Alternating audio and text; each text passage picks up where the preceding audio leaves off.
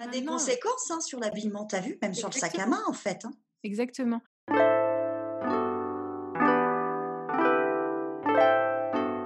Bienvenue sur Qu'est-ce que la mode? Le podcast qui pose cette unique question et nous invite à de multiples discussions. Je m'appelle Elsie Pommier et je suis designer de l'individu. Cette émission est mon moyen d'étudier ce vêtement qui nous habille et j'en profite pour faire connaître les métiers qui font l'habit. Chaque lundi, retrouvez Audrey Millet, historienne, et moi-même pour un instant culture. Et les vendredis, une interview d'un acteur de la mode. Le podcast est disponible sur toutes les plateformes. Abonnez-vous pour rester informé et partager votre avis. Habillé, habilleur, bonne écoute!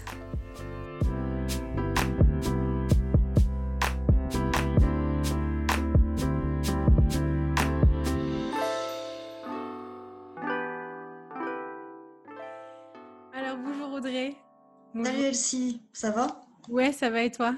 Ça va. Oui. Bonjour chers auditeurs, chères auditrices. J'espère que vous allez bien. On passe du beau temps à la pluie. Euh, il y en a qui ont plus de pluie. Les pauvres, voilà, je, pense à vous. Et, euh, mais du coup, justement, est-ce que ça te dirait, euh, Audrey, de parler parapluie? Je peux parler parapluie. Je suis une professionnelle du parapluie puisque je vis dans le grand nord de l'Europe. je vous dirais bien la Sibérie, mais c'est pas situé tout à fait là, mais ça ressemble à ça. Donc le parapluie, c'est un peu dramatique cette histoire parce que jusqu'au milieu du XVIIIe siècle, on dit parasol et parapluie de manière indifférente. Donc euh, ouais, parce que déjà dans l'inconscient collectif, parapluie, c'est contre la pluie. Et voilà, c'est comme paratonnerre, quoi. ouais, c'est ça. Et puis on, va et parasol, un parasol c'est beaucoup plus grand, c'est pour la plage ou c'est pour les terrasses. Euh, là, on a. Et au XVIIIe siècle, c'est le même. Voilà, ah, c'est la même chose. Euh, bon, depuis le parasol, c'est ce que tu dis, hein, ça désigne vraiment un objet qui mmh. protège du soleil et le parapluie qui protège donc des intempéries. Hein.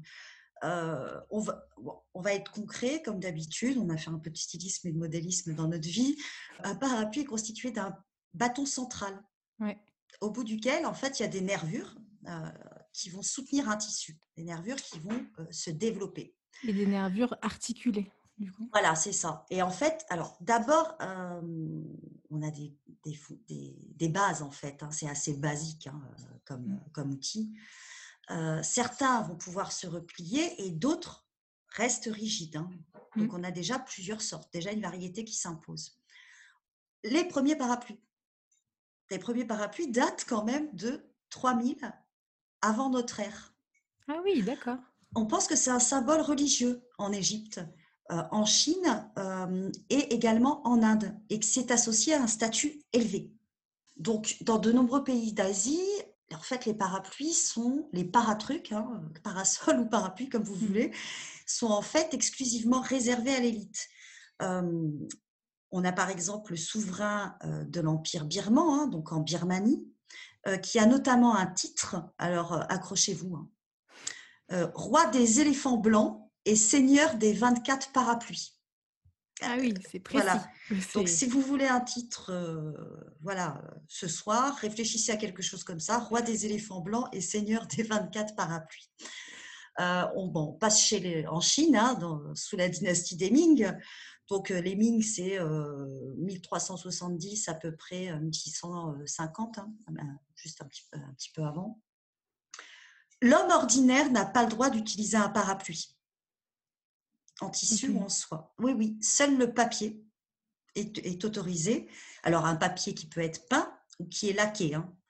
Donc selon les historiens, on pense qu'en fait le parapluie est utilisé précocement en Europe comme un objet de cérémonie, hein, et notamment par le pape. Hein. Donc là, on a fait un petit, on a fait ah l'Égypte, l'Empire birman, euh, on a fait également les Ming, hein, la Chine et le pape. Donc sachez maintenant que quand vous tenez un parapluie, euh, c'est pas du tout un objet de malheur pour vous protéger de la pluie, mais c'est un objet qui va relever votre statut élevé. C'est une manière positive de le voir. Moi, je vais rester hyper positif, sur instinct cérémonie. Nous sommes, euh, vous êtes en cérémonie quand on est, ça. parapluie.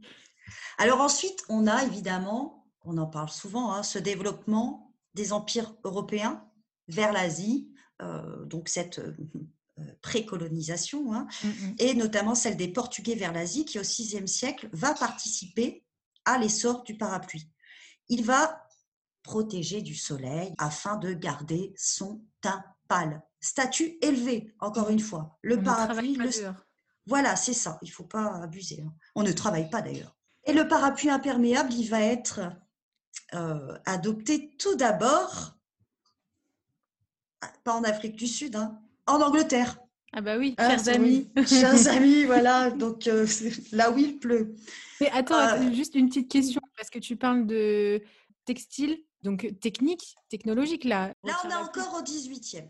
Ah Là, euh, bon, si tu veux, euh, c'est adopté euh, au XVIIIe siècle en Angleterre, donc via le commerce des Indes et de l'Asie, hein, qui nous ramène mmh cet objet. Et, mais en fait, si tu as un parapluie au XVIIIe siècle, ça prouve que tu n'as pas de calèche pour t'amener partout et mmh. de laquer. Donc, le parapluie, qui était en fait un statut élevé, choup, transformation, ça devient un symbole de statut beaucoup plus modeste cela prouve, si tu as un parapluie, que tu n'as pas les, moyens de posséder une voiture. Là, tu parlais de technologie, tu as raison, on commence à se poser des questions. On se dit, ah, c'est quand même pratique. Parce que tu parlais de papier, euh, enfin, avant c'était en papier, papier laqué, ensuite arrive la soie, mais on a beau travailler le tissage et il a beau être ultra serré, euh, ça reste. C'est pas suffisant. Voilà. As raison. Voilà. Donc, euh, Alors, pour arriver hydrophobe, hydrofuge, alors, on n'y est pas encore. Hein. Alors, on va faire des tests. Euh, c'est un petit peu euh, l'atelier du, petit alchimiste. Hein, euh. Donc, on va prendre de la toile, on va la huiler. Mais mmh. bon, c'est quand même pas super pour l'humidité. Hein, faut pas rêver. Le bâton, il est aussi ultra lourd. Parce qu'on n'est pas encore en pleine révolution industrielle, donc on n'a pas ces matériaux cheap, légers, toute cette transformation dont on parle à chaque fois parce qu'elle est essentielle. Et c'est là que débarquent les Français. Voilà, j'ai presque envie de dire c'est le Made in France. Quoi. Voilà. Les Français inventent des parapluies cannes pour que ce soit moins moche et ça permet également, ils inventent aussi la sangle qui permet de porter le parapluie en bandoulière. Et bien là, mmh. ça va quand même transformer nos affaires. Ça, ça permet de ne pas avoir un truc trop lourd à la main. Alors, eh juste l'invention d'une simple sangle, hein, en fait, va véritablement développer le parapluie. Donc, mmh. on a un premier brevet. D'accord. Et du coup, tout ça, ça fait gagner en, en élégance, déjà l'élégance à la française, euh, voilà, le, la démarche, on va sûrement en reparler tout à l'heure, mais mmh. quand on a un parapluie, on marche différemment. Ouais, c'est c'est l'élégance quoi, à la française. Et là, c'est euh, voilà, on est en pleine révolution industrielle comme d'habitude, donc on va essayer d'utiliser tous ces nouveaux matériaux, hein, euh, toutes ces nouvelles technologies, invention, innovation, comme vous le sentez, au service de l'élégance pour tous, d'une forme de démocratisation et de euh, première euh, consommation en fait. Donc mmh. un brevet en 1786, ce qui mmh. prouve que le parapluie va bien se vendre. Le mec il brevette, il se dit c'est une bonne idée, il y, a, un truc, il y a un, truc à garder. Ensuite, il y a plusieurs centaines de brevets, mais il faut attendre l'introduction de l'acier. Euh, l'acier, vraiment euh, le matériau euh, de la révolution industrielle. L'acier va remplacer les os de baleine, mmh. exactement comme dans les corsets en fait. Et l'acier, ça va convaincre les clients, c'est beaucoup plus léger. Développement des modèles qui sont présentés dans les expositions universelles et des fabricants qui remportent aussi des prix, des prix parapluies dans ces expositions-là, notamment les deux frères Sangster qui ont des parapluies recouverts d'alpaga, qui est un tissu moins cher et plus robuste que la soie, c'est ce que tu disais. Et je reviens juste sur un point, tu l'as abordé, tu parlais de d'os de baleine. Mmh. Euh, en fait, euh, on parle de baleine, par exemple, dans les soutiens-gorge, dans les sous-vêtements et tout ça, parce que fait, à la base, c'était des fanons de, de baleine. Donc, c'est pas juste... Euh, c'est vraiment pour ça que ça s'appelle baleine. Et si vous voulez, si un jour vous, vous pouvez retourner au Victoria and Albert Museum, il y a des radios de, certains, de certaines lingeries et de parapluies qui restent et c'est magnifique à voir. Et on voit justement qu'avant dans la baleine on utilisait tout parce que dans la baleine c'était la graisse animale pour le cosmétique et puis les fanons pour justement tout ce qui mmh. était système de baleine de voilà pour les parapluies entre autres. Voilà absolument faire ça Bon, alors, l'acier, hein. ça définitivement, l'acier, ça, a transformé, euh, ça a transformé notre corps. C'est un peu bah bizarre de dire ça, mais euh, c'est dingue. Et on va aussi euh, améliorer les poignées. Mmh. Que franchement, même aujourd'hui, quand on a des poignées de parapluie, moi, je ne sais jamais comment tenir ces trucs-là. Bah, c'est tout un design aussi. Hein. Euh, Alors voilà. il y a le pommeau, il y a vraiment de tout. Euh, j'avais même vu une fois des pommeaux qui devenaient des boîtiers. Euh, à l'intérieur, on cache, on cache des choses. Absolument. il y a des petites bah, drogues. Si tu veux empoisonner, j'allais dire, si tu veux empoisonner quelqu'un, tu vois, bah écoute, il suffit que tu aies un petit pommeau de parapluie qui s'ouvre, tu fais ça discretos, quoi. Enfin, le, poison, c'est quand même, hein, c'est quand même hyper chic. Hein. Donc, on, rivalise d'ingéniosité. C'est à ce moment-là, véritablement, que le parapluie devient un bel objet. Comme tu le dis, on va sculpter euh, les poignets, on va les faire en corne, en ivoire, on va mmh. les décorer d'or et on peut même les modifier. C'est-à-dire mmh. qu'il y a une personnalisation hein, de, la poignée du parapluie et on les vend en boutique ou c'est même des marchands ambulants. C'est vraiment euh, tout ce développement, cet essor du petit objet, de la miniaturisation et de la, euh, du bibelot, en fait. Et mmh. alors, on a de l'ivoire, mais ensuite, on va avoir également du plastique. Hein. Ouais. Bah, toujours dans cette idée de personnalisation, c'est oui, c'est un outil, euh, un objet, un accessoire fonctionnel, comme on l'a dit au tout début, contre les intempéries, mais il est, il est individualisé par tous ces, petits objets, toutes ces différentes parties. Donc, on a parlé du pommeau, ensuite le système de mécanique et tout ça. Puis après, il y a tout le tissu euh, euh, aussi qui va, qui va euh, se personnaliser dans la forme, dans les, matières, les, les, motifs et tout ça. Et, ouais. et puis même, les... on parlait d'armes aussi. C'est les pommeaux. Dans le mécanisme, il y avait aussi les épées on parlait de, des Français. Je ne sais pas si vous connaissez l'histoire de la boxe française, mais avant, c'était la canne. Euh, il y a la savate, la canne et tout ça, et on se battait avec une canne. Et donc, des fois, si vous voulez regarder, il y a des démonstrations de cannes, et c'est euh, des fois des parapluies, justement, mmh. qui deviennent leur arme, en quelque sorte. et, donc, il faut que ce soit robuste et en, parlant d'armes, c'est amusant ce que tu dis, parce que la reine Victoria, dont on parle souvent hein, euh, dans ce podcast, hein, c'est un peu notre pop star, notre influenceuse euh, du 19e siècle. Euh, la reine Victoria, en fait, à la suite d'une tentative d'attentat, on lui a doublé son parapluie d'une cotte de maille. Donc ah c'est devenu également un objet de blindage et de défense, bon, malheureusement, hein, évidemment, alors ça, c'est un peu, j'ai envie de dire, les derniers moments du parapluie, Elsie, mmh parce que tu sais qu'après, c'est la mode des peaux bronzées. Donc déjà, ça va mettre fin à une utilisation euh, qui était généralisée dans les années 1930, hein, euh, puisque pour montrer que tu es riche, il faut montrer que tu as des loisirs et que tu vas te lever euh, sur les plages, mmh. euh, alors qu'avant, il fallait juste montrer que tu ne travaillais pas et que tu restais enfermé chez toi. Euh, et les Américains, ils vont aussi, alors toujours ce truc de, on en parle souvent, hein, de leur sportswear, de leur, de, leur, invention du postwear et pratiquement de la mixité hein, vestimentaire, ils imposent un parapluie hommes et femmes. Voilà, dégenré en fait, clairement. Ensuite, on a évidemment euh, le parapluie télescopique. Alors ça, si en 1930, tu as ton parapluie télescopique, bah, tu es juste euh, es la pop star de l'innovation. Euh, voilà, quoi. Ah ouais, tu, tu, es la technologie incarnée, quoi. Ah c'est un truc de fou. On va dire que dans les années 50, il est rendu accessible, hein, le parapluie pour tous, grâce au nylon. Mmh. Parce que voilà, le, nylon, alors toujours entreprise américaine hein, de base de parachute, le nylon qui a fait aussi, qui a participé également à nos collants, nos bas. Donc le nylon, euh, clairement, euh, va, euh, va, développer, va démocratiser le parapluie. Mais il n'y a pas que les parapluies en nylon dans la vie. Hein. Il y a aussi la littérature qui s'emparait du parapluie. Et c'est vraiment le symbole de l'uniforme anglais. Hein. Tu vois le trench, tu vois le parapluie. Bah ouais. Chapeau melon. Voilà, on y est, on y est. Hein.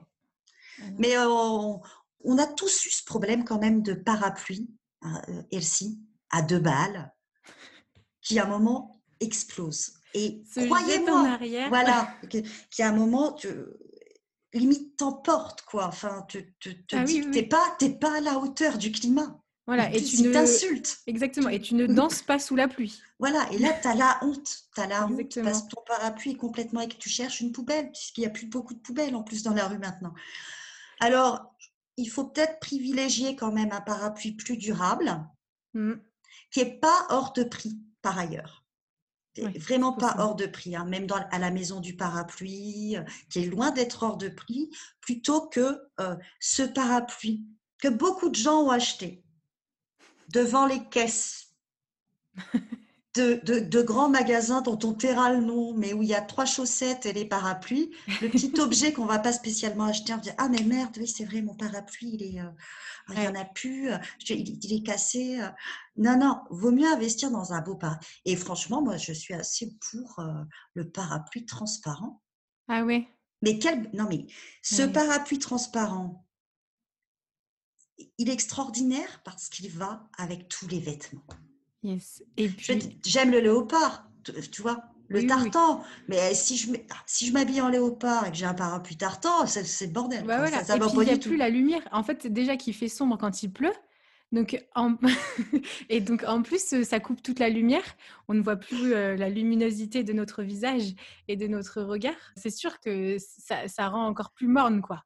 Ça ouvre, quoi. Ah, tu voilà, vois, c'est, euh, tu peux même te faire des films, quoi. T'es dans, dans, dans- tu vois, c'est ton hublot, c'est ton Ouais. hublot sur le ciel. Euh, non, mais moi, je- j'ai développé depuis quelques années un véritable amour du parapluie. euh, sans doute dû euh, à un climat peu clément autour de moi et, et ça permet d'optimiser mes, mes jours assez sombres. Ah ouais. Bah alors moi, je commence à me réapproprier cette pièce puisque j'étais une phobique des parapluies. Je suis grande, donc quand les gens ont leur parapluie dans la rue, ça va pile sur mes yeux.